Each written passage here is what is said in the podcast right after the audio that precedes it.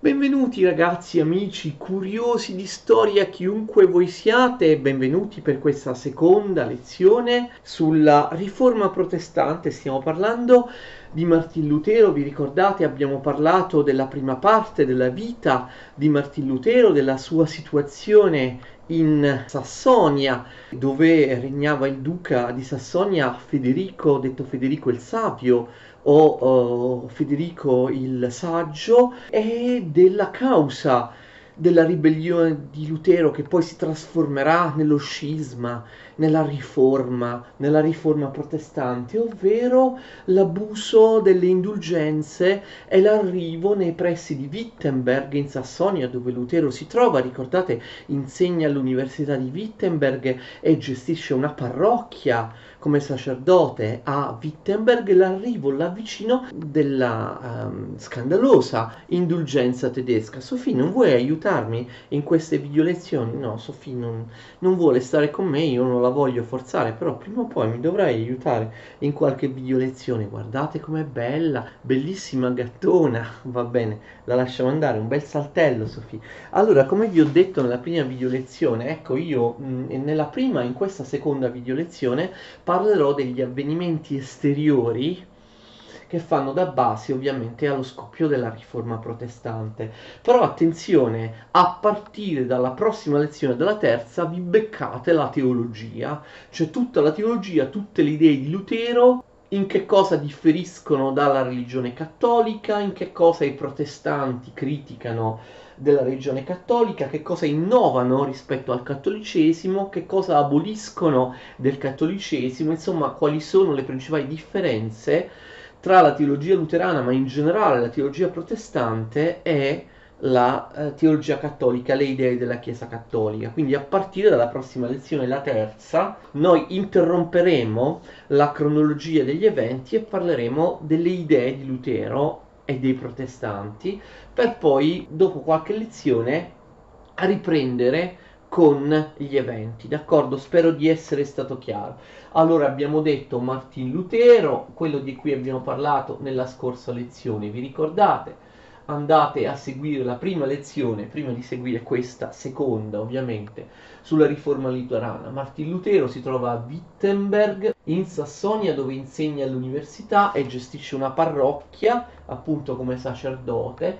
Wittenberg si trova in Sassonia e il suo principe, il principe di Lutero, cioè il duca di Sassonia, si chiama Federico il Savio o Federico il Saggio e la Sassonia viene investita, vi ricordate, non direttamente perché Federico il Savio non dà il permesso di entrare nei suoi territori, ma mm, comunque la Sassonia viene investita nei territori confinanti dalla grande indulgenza tedesca che come abbiamo spiegato la scorsa volta sottraeva soldi anche ai poveri contadini con degli abusi riguardo la dottrina delle indulgenze, abusi ingiustificabili. Abbiamo visto che la dottrina dell'indulgenza la volta scorsa, l'indulgenza prometteva soltanto uno sconto sugli anni da passare nel purgatorio dopo l'assoluzione del, di, dei peccati, anni da passare nel purgatorio che derivavano, attenzione, non dalla pena divina, ma dalla pena accessoria, dalla cosiddetta pena canonico accessoria del sacerdote che dopo averti assolto ti dà una penitenza, tipo dice recita 20 a, a, Ave Maria al giorno per 4 anni e così via, quella penitenza si tramuta in 8 anni di purgatorio. L'indulgenza può dare uno sconto solo sugli anni di purgatorio che derivano dalla pena accessoria del sacerdote alla fine della confessione quando ti ha assolto. Ti dice recita tutte Ave Marie Dio trasforma quella penitenza in un certo numero di anni da passare nel purgatorio. Le indulgenze ti fanno uno sconto su, sugli anni da passare in purgatorio. Invece, personaggi come Zetzel, che abbiamo visto la scorsa volta, o altri banditori di indulgenza, ma il Papa, il, il, vescovo di Magonza, eh, ricordate, eh, Alberto di Hohenzollern aveva appena ottenuto da Papa Leone X il vescovato di Magonza eh, accettavano questi, questi, abusi, le indulgenze venivano vendute assurdamente anche per, per eh, passare direttamente dal purgatorio al paradiso oppure per andare in paradiso lavando la, la colpa cioè togliendo il peccato, senza il sacramento della confessione. Questi erano abusi veri e propri, oppure si chiedeva la monetina, si chiedeva il, eh, il pagamento dell'indulgenza per far andare in paradiso un caro estinto, il che è un abuso, vi ricordate, tu puoi chiedere l'indulgenza solo per te stesso, ma non per un tuo caro estinto, per un parente che è deceduto. E l'abuso stava anche nel fatto, ricordate, che le indulgenze venivano vendute, venivano date in cambio di soldi, invece avrebbero dovuto essere date gratuitamente, in cambio di eh, un'opera buona, per esempio un pellegrinaggio o così via. Quindi è una situazione scandalosa quella delle eh, indulgenze e allora Martin Lutero, parroco di Wittenberg, esprime la sua contrarietà non solo, attenzione, sugli abusi delle indulgenze, ma sulla dottrina delle indulgenze vera e propria nelle famose 95 tesi. Non è il primo, certo, nella storia, tantissimi anche mm, molto prima di lui, tantissimi cattolici avevano espresso dubbi e ostilità nei confronti delle indulgenze. Comunque Lutero mette per iscritto le sue critiche, mette per iscritto le sue critiche le 95 tesi e purtroppo lui sapete era, aveva un carattere piuttosto irruento, poco incline al compromesso, eh, poco propenso alla cautela fa anche l'errore da un certo punto di vista, attenzione, di spedire queste sue critiche, cioè le 95 tesi, a colui che aveva autorizzato, grazie al permesso del Papa, l'indulgenza in Germania la stava gestendo, raccogliendo tutti gli introiti, cioè al già citato Alberto di Hohenzollern, cioè Lutero si mette nei guai perché non presenta le 95 tesi soltanto a Wittenberg, soltanto ai suoi parrocchiani, oppure soltanto all'interno dell'Università di Wittenberg, manda, attenzione, una copia delle sue 95 tesi, delle sue proteste, sue, del, della sua critica alle indulgenze e ai suoi abusi anche a colui che eh, stava promuovendo questi abusi, cioè a Alberto di Hohenzollern vescovo di tre vescovadi diversi, vi ricordate il più recente e il più importante, quello di Magonza. Allora, che cosa dice Lutero in eh, queste eh, 95 tesi? Sapete che secondo la leggenda, molti storici dicono che ehm, non è vero, il 31 ottobre 1517 Lutero avrebbe affisso queste 95 tesi sul portale di una chiesa di Wittenberg, probabilmente la cattedrale di Wittenberg. Molti storici dicono che non è vero, è soltanto una leggenda. Comunque non ha importanza. Le affigge oppure no, le 95 tesi circolano. Le tesi, attenzione, riguardano quasi soltanto le indulgenze, cioè Lutero nelle 95 tesi non dà la sua interpretazione del cristianesimo completamente alternativa. Fate attenzione, non è espressa eh, all'interno delle 95 tesi la totalità della teologia luterana, capite? Eh, Lutero si limita a criticare le indulgenze, i loro abusi e l'indulgenza tedesca, quella a, allora in atto in particolare. Quindi le 95 tesi riguardano quasi soltanto questo problema delle indulgenze. È vero però che qua e là in alcune di queste tesi emerge già la nuova teologia di Lutero che sarà pre- poi precisata successivamente, quando la ribellione di Lutero si trasforma in riforma della Chiesa e in aperta ribellione a Roma. Per esempio, nella tesi numero 62, Lutero scrive: Il vero tesoro della Chiesa è il santo Vangelo della gloria e della grazia di Dio. Cioè, per salvarsi bisogna fare riferimento soltanto al Vangelo a quello che ha detto Cristo, a quello che dicono le sacre scritture. Questo è il vero tesoro e questa sarà, lo sapete, lo vedremo, poi lo spieghiamo a partire dalla prossima lezione, una tesi fondamentale della teologia luterana. Ciò che salva è la fede e la fede la troviamo soltanto nella, uh, nella Bibbia, non sono le pratiche devozionali esteriori o uh, la volontà del Papa a salvare qualcuno neanche l'intervento dei sacerdoti, come vedremo. Quindi qua e là nelle 95 tesi fanno capolino anche idee fondamentali della teologia luterana che saranno espresse successivamente, però nella maggior parte dei casi le tesi riguardano soltanto il problema delle indulgenze. Lutero eh, ha, ha la responsabilità anche dei suoi parrocchiani, lui dirige una parrocchia a Wittenberg. Lui, in base alle 95 tesi, fa dei sermoni appassionati, ovviamente mette in guardia i suoi fedeli, i suoi parrocchiani dal cedere alle indulgenze, perché lui dice le conseguenze potrebbero essere gravissime. Nessuno può promettere la salvezza in cambio di soldi. E quindi, se uno ha peccato e non va a farsi assolvere il peccato in confessione, quale sarà il risultato? Sarà che lui eh, sarà dannato per l'eternità. E quindi le indulgenze, ovviamente, secondo Lutero, perché Lutero spie- eh, spiega la vera dottrina della Chiesa Cattolica, le indulgenze mettono fortemente in pericolo l'anima dei fedeli, perché ai fedeli viene detto falsamente che si salveranno pagando, che si salveranno ottenendo le indulgenze a pagamento e quindi non andranno a confessarsi, perché la dottrina fasulla, abusiva, come vi ho detto anche nella scorsa video lezione, era questa. Tu ottieni l'indulgenza pagando e quindi lavi la colpa, cioè vieni assolto dal peccato e vai in paradiso. Ma questo è assurdo, chi si illude, dice Lutero, di eh, aggiustare le proprie pendenze con Dio in questo modo facile, comprando l'indulgenza, finirà dannato, perché il suo peccato, a differenza di quello che i banditori delle indulgenze assolutamente dicono, il suo peccato non viene tolto, non viene rimesso, non viene assolto con l'indulgenza, ma solo con il sacramento della confessione. Quindi, ovviamente, credere agli abusi dell'indulgenza significa a volte dannare la propria anima e Lutero mette eh, sull'avviso naturalmente i suoi fedeli, i suoi parrocchiani di questo pericolo. Che cosa succede? Molti hanno messo in evidenza l'importanza della diffusione della stampa a caratteri mobili. Molti studiosi sostengono che senza la stampa la riforma protestante non ci sarebbe mai stata e queste 95 tesi di Lutero non sarebbero state conosciute da molte persone.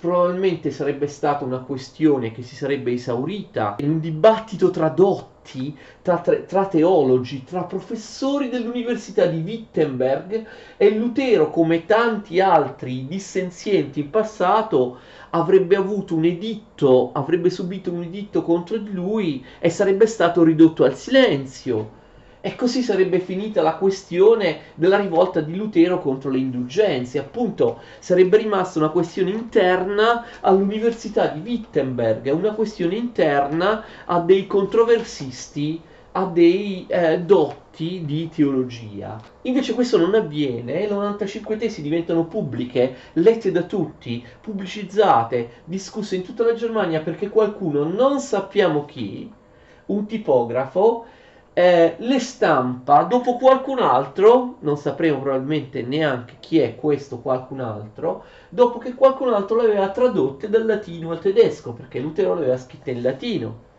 Qualcuno le traduce in tedesco, qualcuno ne stampa migliaia e migliaia di copie, grazie alla stampa a caratteri mobili vengono ristampate continuamente in Germania se ne fanno migliaia e migliaia di, di copie e tutti le leggono e tutti iniziano a discutere di quello che ha scritto Lutero e molti, anche principi, danno ragione a Lutero e quindi si sviluppa una controversia molto più ampia che forse senza l'esistenza della stampa non sarebbe mai eh, nata. Alberto di Hohenzoller, che riceve le 95 tesi direttamente da Lutero, le spedisce a Roma chiedendo provvedimenti contro Lutero.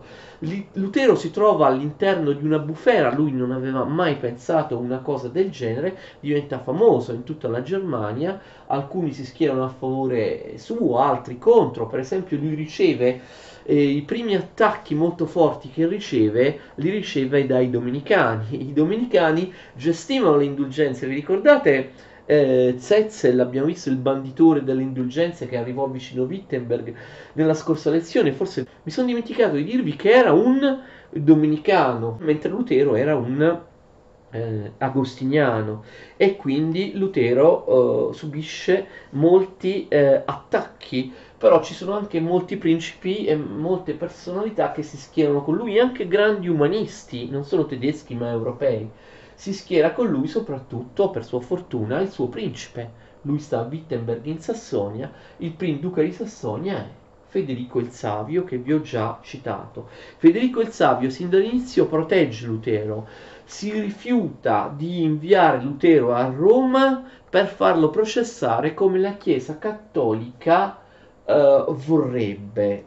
Tuttavia le, eh, le critiche, le condanne arrivano nell'ottobre 1518, c'è una condanna da parte della Chiesa cattolica che convoca Lutero, attenzione, ad Augusta, nella città di Augusta, per confrontarsi con il legato papale, l'ambasciatore papale, il generale dei Domenicani, il capo dei Domenicani, Cardinal Caetano. I due si incontrano, Lutero è il cattolico Caetano inviato dal Papa. Lutero si rifiuta assolutamente di ritrattare quello che aveva scritto sulle indulgenze e si rifiuta di impegnarsi a mantenere il silenzio in futuro. Attenzione, Caetano, che non è stupido, capisce immediatamente la pericolosità di Lutero perché ne apprezza l'ingegno, la preparazione. Caetano si rende conto di non trovarsi di fronte a un comune ribelle, a un, uh, un prete ignorante, un sacerdote insignificante. Lutero aveva davvero delle argomentazioni, le sapeva esprimere, era molto bravo nel gestire la controversia, nel citare a memoria passi della Bibbia, di padri della Chiesa, quindi Caetano valuta correttamente Lutero come un avversario molto molto pericoloso. Anche altri che incontrarono Lutero capiscono che Lutero è un personaggio di grande livello. Queste persone avvisano i vertici della Chiesa cattolica comunicano che Lutero è più pericoloso di quello che possa sembrare, ma la Chiesa cattolica non ci crede, la Chiesa cattolica ha dal suo punto di vista la grave responsabilità, la grave colpa di aver sottovalutato sin dall'inizio la questione di Lutero e le capacità di Lutero di causare una controversia grande o uno, uno scisma. Lutero viene sottovalutato, ma chi lo incontra di persona, ci parla, ci polemizza di persona, non lo sottovaluta affatto. Lutero sfugge all'arresto ad Augusta perché si allontana in fretta dalla città. Abbiamo visto che Federico il Savio difende il suo cittadino, il suo parroco Martin Lutero, chiedendo che egli venga ascoltato prima di essere processato, come vi ho detto prima. E Federico il Savio aiuta moltissimo Lutero. Che succede?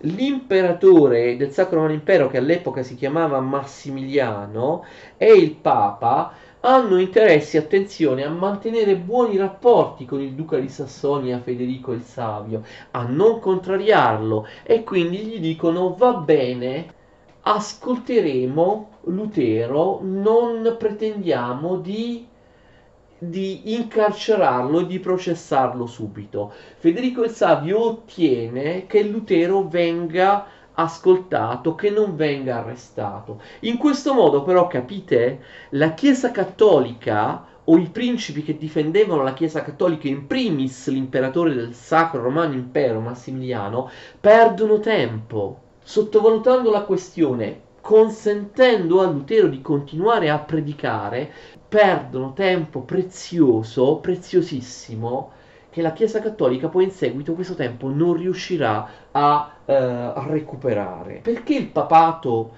e l'imperatore eh, supercattolico del Sacro Romano Impero, l'imperatore asburgico, hanno interesse a tenersi buono Federico il Savio, perché Federico il Savio, lo sapete, duca di Sassonia, è uno dei sette che elegge l'imperatore e Massimiliano, l'imperatore appunto pre- corrente che abbiamo nominato, stava morendo e l'interesse di Massimiliano è quello di far eleggere come nuovo imperatore suo nipote Carlo, che diventerà Carlo V. E quindi capite, per farlo eleggere ha bisogno dell'appoggio di Federico il Savio, che è uno dei sette che elegge l'imperatore e che rischiava di mettersi anche di traverso, perché Federico il Savio, come altri principi tedeschi, eh, avevano qualche dubbio che Carlo dovesse essere imperatore, perché Carlo, lo sapete, era anche re di Spagna e eh, duca delle Fiandre, quindi sarebbe stato un imperatore germanico che avrebbe assommato in sé una quantità enorme di territori e un potere immenso e quindi i principi tedeschi come Federico il Savio avrebbero rischiato di essere schiacciati da un aumento del potere dell'imperatore germanico. Lo stesso Federico il Savio eh, ben presto propose la sua personale candidatura al titolo di imperatore germanico al posto di Carlo. Quindi capite, c'erano una serie di motivi che spingevano l'imperatore germanico, anche il Papa, a tenersi buono Federico il Savio, ad andargli incontro e a non contrariarlo e quindi gli concessero questo, gli concessero appunto di essere più cauti di essere più circospetti nei confronti di Lutero. Nel 1519, come sappiamo, Massimiliano, imperatore germanico, muore e Carlo V, suo nipote, riesce, come sapete, sarà il potentissimo Carlo V, abbiamo fatto molte lezioni su di lui, riesce a essere eletto imperatore anche col voto di Federico il Savio, che ha nel frattempo ritirato la sua candidatura anche in cambio di soldi. Lutero, fate attenzione, non era appoggiato soltanto dal suo principe, dal duca di Sassonia Federico il Savio. Molti umanisti si erano schierati con lui, ma anche, attenzione, buona parte dell'Università di Wittenberg si era schierata con lui, condivideva le sue critiche alle indulgenze e ad altre cerimonie eh, devozionali o esteriori della Chiesa cattolica che Lutero considerava idolatriche, così come le critiche di Lutero alla corruzione della Chiesa cattolica. Quindi anche l'Università di Wittenberg, che, che, era molto importante, un potere culturale molto importante, si schiera a favore di Lutero. Tra i professori dell'Università di Wittenberg si mette in evidenza uno dei suoi primi discepoli, Filippo Melantone. Il nome, il nome ovviamente è molto diverso, Melantone è un nome grecizzato. Filippo Melantone è uno dei primi discepoli di Lutero, era il pronipote del grande umanista tedesco uh, Reuchlin Melantone era un grande studioso di eh, lingue sacre anche un altro professore di Wittenberg, Andrea Carlo Stadio, appoggia Lutero. Questi sono due tra i suoi primissimi discepoli e sodali. Melantone e Carlo Stadio appoggiano Lutero. Carlo Stadio, attenzione, eh, difese Lutero in una controversia molto famosa, nella famosa disputa che si svolse a Lipsia nel luglio 1519, a cui era presente lo stesso Lutero. D'accordo, Carlo Stadio e Lutero vengono affrontati in una controversia nel 1519 da un giovane brillantissimo teologo eh, cattolico, un teologo di Ingolstadt, era originario della città di Ingolstadt e si chiamava Johannes Eck. Johannes Eck fu per molti anni uno dei più brillanti difensori del cattolicesimo contro i riformatori in Germania. Anzi, si può dire che Eck sembrò nettamente prevalere nella discussione nei confronti dei, di Lutero e Carlo Stadio che erano molto più eh, anziani di lui.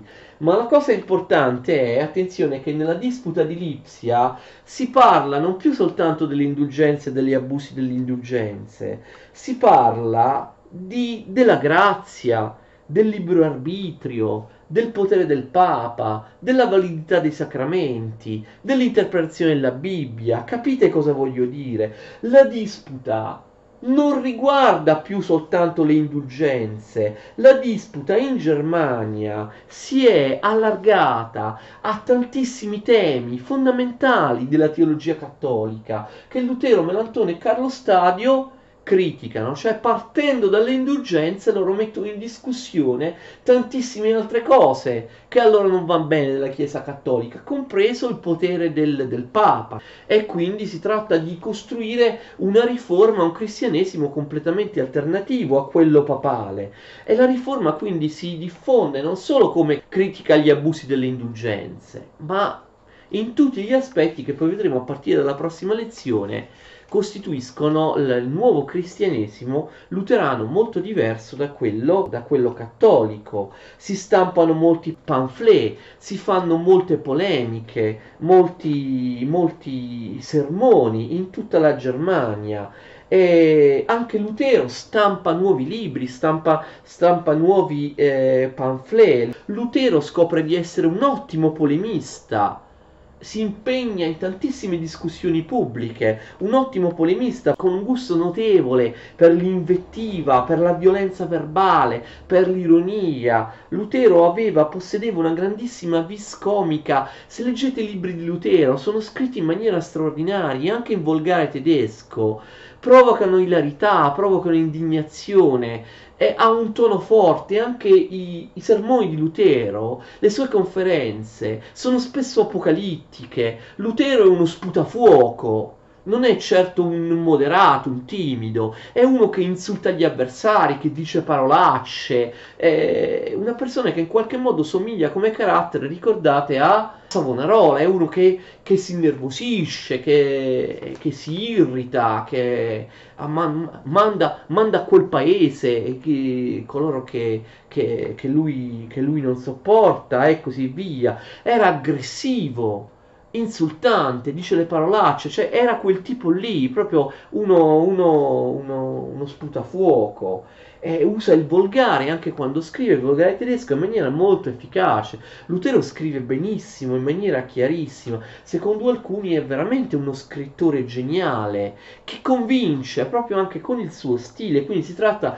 di un personaggio eccezionale, non va assolutamente sottovalutato, anche se ha un'origine contadina, se viene da un punto proprio eh, provinciale arretrato della Germania e del mondo cattolico eh, complessivamente. La Chiesa cattolica tarda ad intervenire di fronte a tutto questo, l'abbiamo già visto la Chiesa Cattolica perde tempo perché l'argomento principale sembra l'elezione del nuovo imperatore, poi anche Carlo V, eletto imperatore, sottovaluta Lutero, no? inizia subito a avere problemi con il Ducato di Milano, con eh, la contrapposizione con il re di Francia Francesco I e quindi Lutero viene sottovalutato dalla Chiesa, dall'imperatore. La condanna di Lutero arriva soltanto il 15 giugno 1520 con la bolla ex surge domine, una condanna che arriva troppo tardi, quando ormai le idee di riforma di Lutero e dei suoi discepoli si stanno diffondendo in tutta la Germania.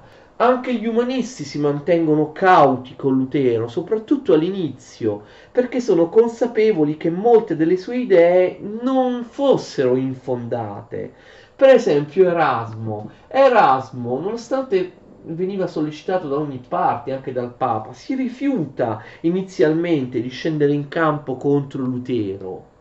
Questo è molto importante. Poi, dopo le condanne papali, dopo la radicalizzazione del pensiero di Lutero, molti umanisti, tra cui Erasmo, andranno contro Lutero, però inizialmente nei primi anni umanisti, molti umanisti, compreso Erasmo, non attaccano Lutero.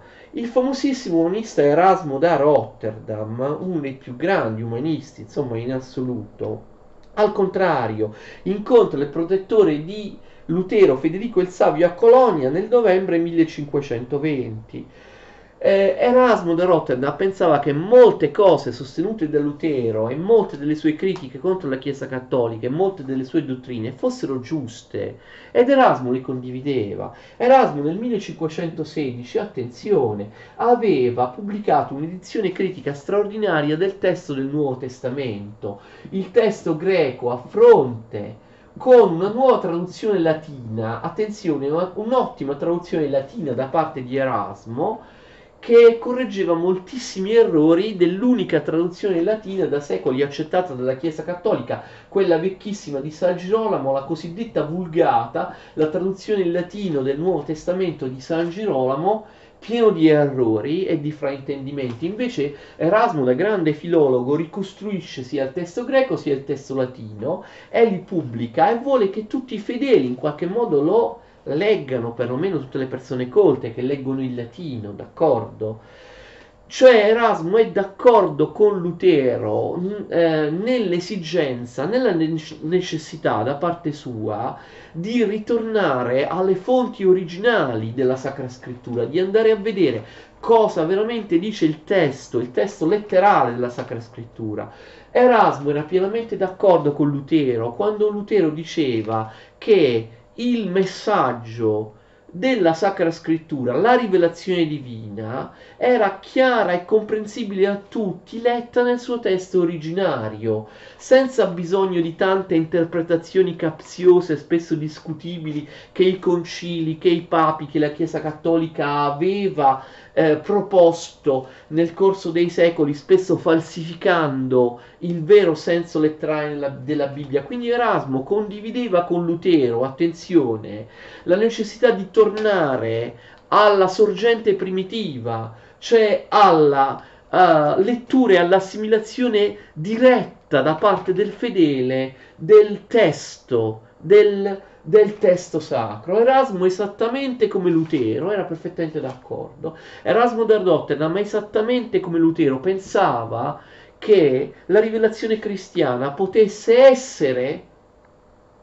letta e compresa direttamente dal testo originale, arrivasse al fedele in maniera diretta, eh, attraverso la lettura diretta da parte del fedele della Bibbia, senza bisogno delle, delle varie interpretazioni discutibili che la Chiesa aveva dato del testo.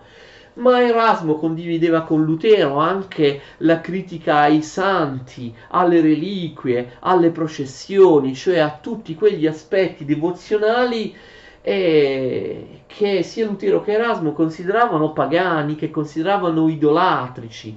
Erasmo, come Lutero, pensava che il cristianesimo dovesse essere interiore, una questione di coscienza, una assimilazione da parte del fedele del messaggio della Bibbia. È una questione di fede, una questione interiore, eliminando i santi, le processioni, eh, le reliquie, tutte quelle cerimonie esteriori che Erasmo detestava al pari di Lutero. Ovviamente, come si metterà in evidenza anche in seguito, Erasmo invece non poteva accettare la severità, la cupezza di Lutero, il suo pessimismo nei confronti dell'animo umano, l'idea che non esista, secondo Lutero, il libero arbitrio, che l'uomo secondo Lutero sia sempre peccatore e debba essere salvato dalla grazia di Dio, che mentre il suo libero arbitrio non esiste, le opere non servono a niente. Erasmo non poteva da, uh, accettare questa interpretazione pessimistica della natura umana di Lutero.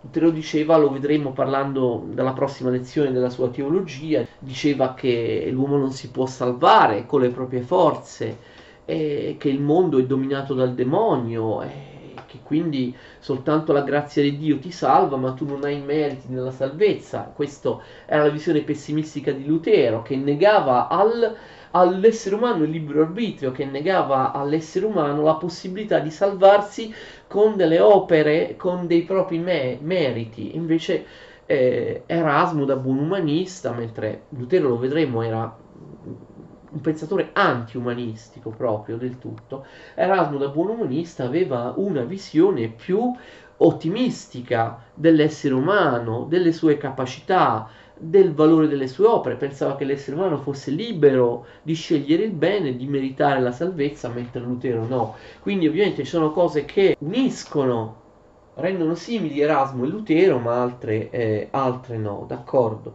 Comunque, continuiamo, abbiamo messo in evidenza che almeno nei primi anni gli umanisti, anche i più famosi, anche Erasmo da Rotterdam, non prendono assolutamente eh, le parti della Chiesa Cattolica contro, eh, contro eh, Lutero. Come continua, arriva la condanna della Chiesa Cattolica un pochino tardi. Nel frattempo, nel 1520, Lutero aveva scelto la strada della ribellione aperta. Infatti, nell'estate del 1520, Lutero scrive alcune brevi opere importantissime molto molto dure molto molto insultanti e aggressive, soprattutto nei confronti del Papa, in cui Lutero precisa le sue posizioni su uh, temi fondamentali della uh, teologia.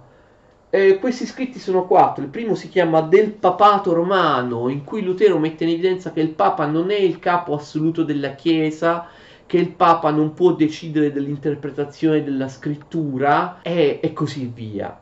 E poi il secondo scritto è molto importante, si chiama Alla nobiltà cristiana di nazione tedesca, perché qui Lutero parla anche di politica ed è fondamentale.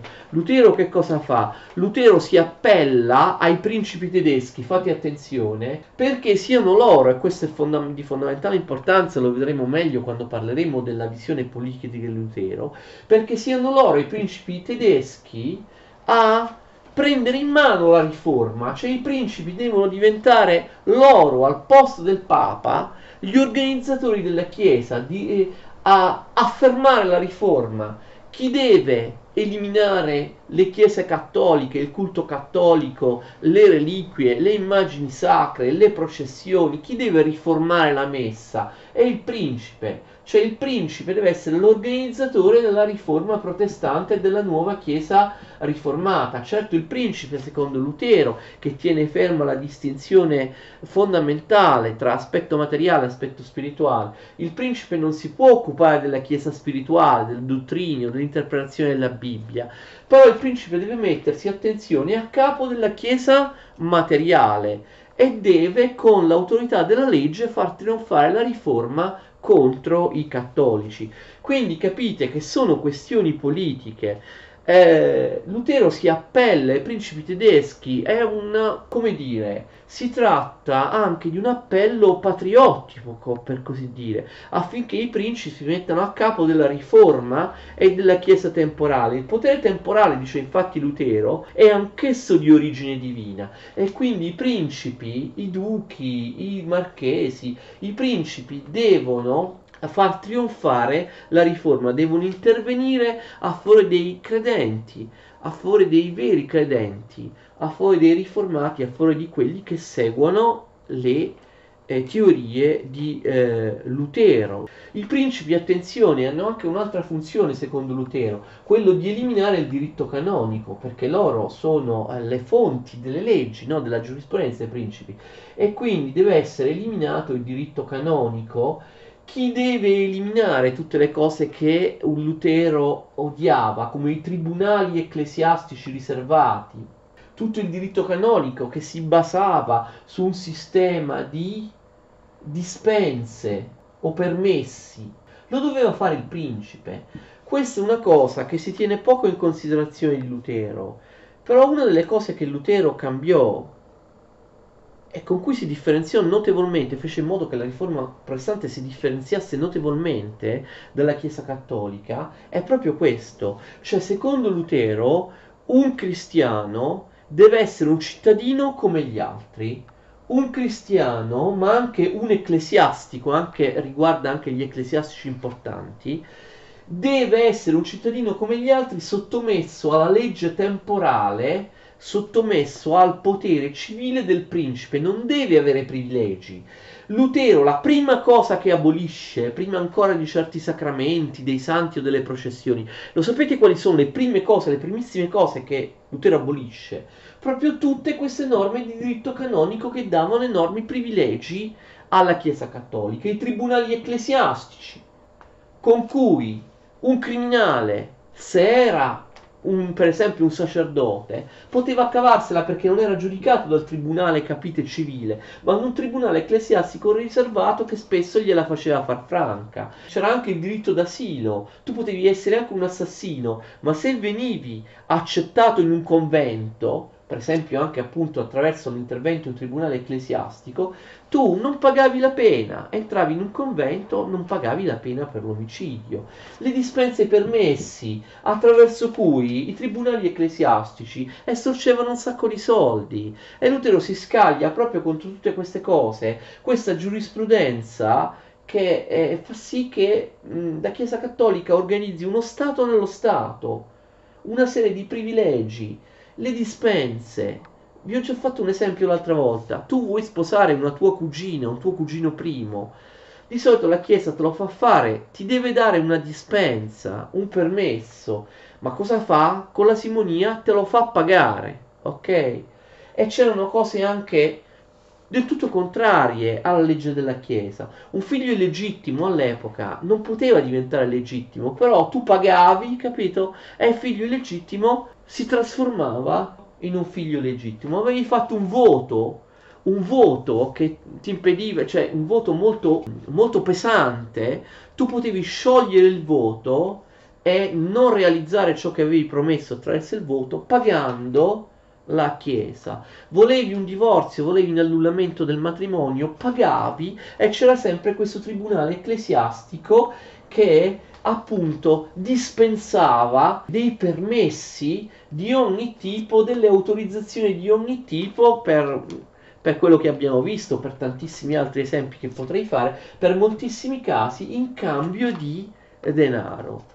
Allora Lutero dice deve essere il principe, non solo eliminare le reliquie, a eliminare le processioni, a riformare la messa, a vietare il culto cattolico, ma il principe deve anche eliminare tutto il diritto canonico, i tribunali ecclesiastici, le dispense e i permessi che fanno uh, ingrassare la Chiesa.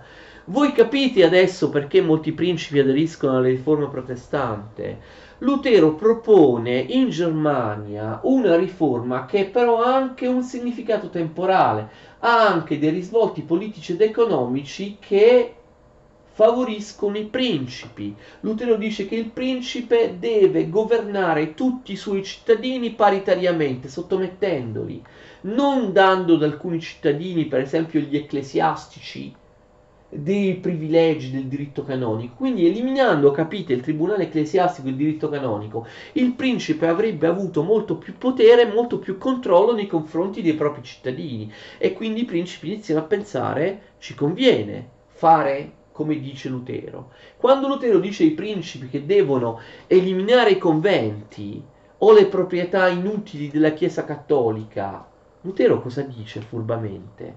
Che i principi devono prendersene loro, capite? Si arricchiscono perché Lutero dice ai principi che conventi devono essere aboliti e gli edifici dei conventi, le terre dei conventi e i privilegi feudali dei conventi a chi vanno? Ai principi cioè i principi incamerano, capite, le ricchezze e le terre della Chiesa Cattolica, le espropriano e Lutero si rivolge per questi principi. Quindi capite, i principi tedeschi, molti, sin dall'inizio trovano un vantaggio politico ed economico nell'aderire alla riforma.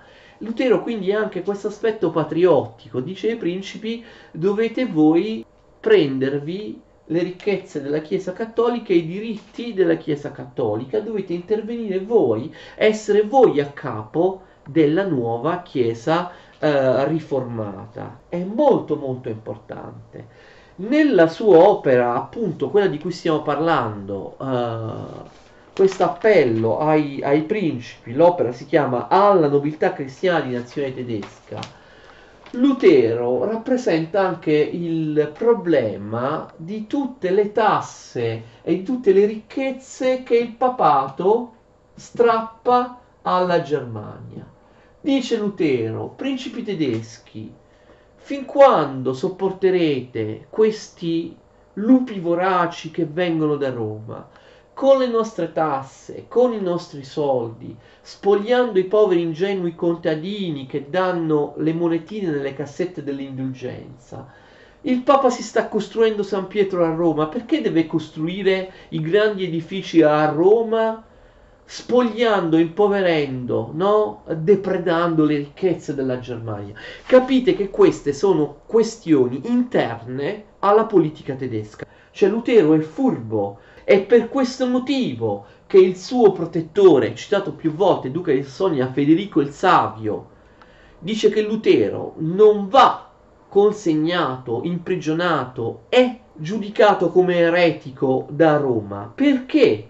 Federico il Savio dice che Lutero ha sollevato questioni che riguardano la politica interna della Germania e con cui molti principi concordano. E quindi Lutero deve essere ascoltato dalla dieta, cioè dal Parlamento tedesco, per non scontentare Federico il Savio, come vedremo in una successiva lezione, il nuovo imperatore Carlo V accettò quello che Federico il Savio diceva, cioè che Lutero dovesse essere interrogato e dovesse essere messo in condizioni di parlare e di esporre le sue idee, dove di fronte alla dieta, cioè di fronte al Parlamento tedesco, guidato, gestito proprio dall'imperatore di Germania, perché Lutero non solo questioni teologiche sollevava, ma anche questioni che riguardavano la legislazione temporale della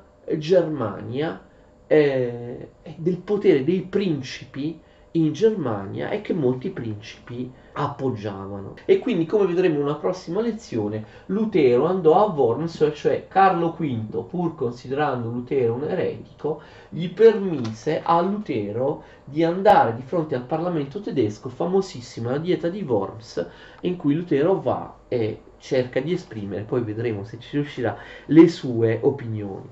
Molto bene, allora gli altri scritti di Lutero del 1520 in cui lui esprime le sue idee principali su tutti i temi del cristianesimo sono sulla cattività babilonese della Chiesa in cui lui attacca duramente la Chiesa cattolica a Roma chiama il Papa anticristo e sostiene che la Chiesa cattolica ha pervertito il cristianesimo originario che deve essere recuperato, ma poi l'ultimo scritto è sulla libertà del cristiano, importantissimo, in cui Lutero esprime le sue famose teorie su grazia, libero arbitrio, appunto sul fatto che non esista una libertà del cristiano nel senso di libero arbitrio e che il cristiano può essere salvato non in base alle opere, alle sue presunte eh, opere operate liberamente, ma soltanto in base alla grazia di Dio, cioè alla giustificazione per fede. Lutero quindi esprime in queste sue opere un cristianesimo completamente alternativo rispetto a quello della Chiesa cattolica. Non si tratta più di critiche sulle, solo sulle indulgenze, ma di rifondare il cristianesimo in maniera completamente diversa eliminando anche il Papa e i vescovi e tantissime cose, anche molti sacramenti, moltissime cose, riformando completamente la, la liturgia, la messa e così via. Lutero sfida apertamente la Chiesa Cattolica, Lutero ormai non vuole trovare più un accordo con la Chiesa Cattolica. Lutero si muove facendo credere a tutti di, di desiderare lo scisma, la divisione dalla Chiesa Cattolica. Questo a molti umanisti che abbiamo visto inizialmente lo avevano appoggiato non, non, eh, non piacque.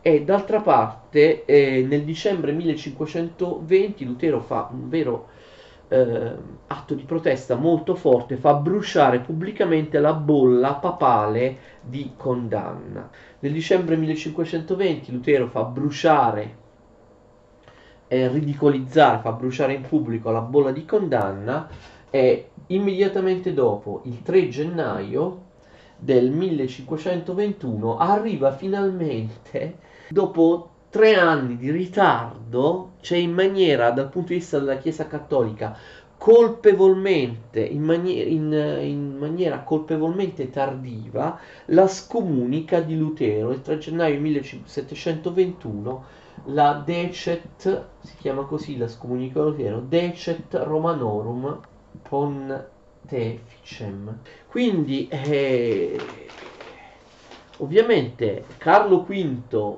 nell'accogliere come Federico il Savio, il suo protettore, aveva chiesto e Carlo V gli aveva concesso, nell'accogliere Lutero alla dieta di Worms pochi, pochi mesi dopo, nel 1521, Carlo V aveva delle forti remore perché aveva promesso, no? A Federico il Savio di ascoltare Lutero all'interno del Parlamento tedesco perché Lutero aveva sollevato delle questioni di politica interna tedesca, non solo di teologia. Carlo V aveva promesso questo a Federico il Savio, protettore di Lutero, però nel frattempo Lutero era stato scomunicato. E allora Carlo V si chiede come posso io far parlare, dar diritto di parola o discutere io i miei legati, ovviamente eh, i sostenitori della Chiesa Cattolica, come posso permettere a Lutero di discutere, di parlare in un'assemblea quando lui è scomunicato? Lo dovrei soltanto arrestare. E quindi vedremo che cosa succederà nel famosissimo intervento di Lutero qualche mese dopo alla dieta di Worms quando Lutero sfiderà faccia a faccia il potentissimo imperatore Carlo V. Continueremo quindi a partire dalla dieta di Worms in una successiva video lezione a enumerare gli eventi storici che riguardano Lutero, ma anche ovviamente la diffusione in generale della riforma protestante in Germania. Ma come vi ho detto, prima di fare questo ci fermiamo da un punto di vista cronologico, da un punto di vista degli eventi, per qualche lezione, perché prima di andare avanti con quello che succede nel 1521, vorrei che voi lo capiste chiaramente, dedicheremo alcune lezioni molto fitte a descrivere tutta la teologia luterana, perché Lutero l'ha espressa per la prima volta in maniera chiara nelle opere che abbiamo citato appena adesso nel 1520, ovviamente le, le, esprimerà queste idee anche in moltissime altre opere. Lutero scriverà moltissimo tra sermoni, libri, eccetera. Le sue opere complete si raccolgono in qualcosa come 80 volumi. Però ripeto, i temi fondamentali della riforma della teologia luterana vengono chiariti da Lutero in queste brevi opere, quattro opere che vi ho citato nel 1520. E quindi per capire poi cosa succederà, noi dobbiamo per ora fermarci e parlare lungamente delle idee luterane, ma in generale della teologia della riforma protestante e delle differenze tra le idee dei protestanti e la dottrina della Chiesa cattolica. Quindi per ora, nelle prossime lezioni, parliamo delle dottrine di Lutero e del protestantesimo in generale. Spero di essere stato chiaro. Saranno lezioni lunghe e anche abbastanza impegnative, ma spero di riuscire a spiegarvi la riforma protestante eh, nei suoi elementi essenziali, ma anche eh, nei dettagli che sono necessari. Vi ringrazio arrivederci.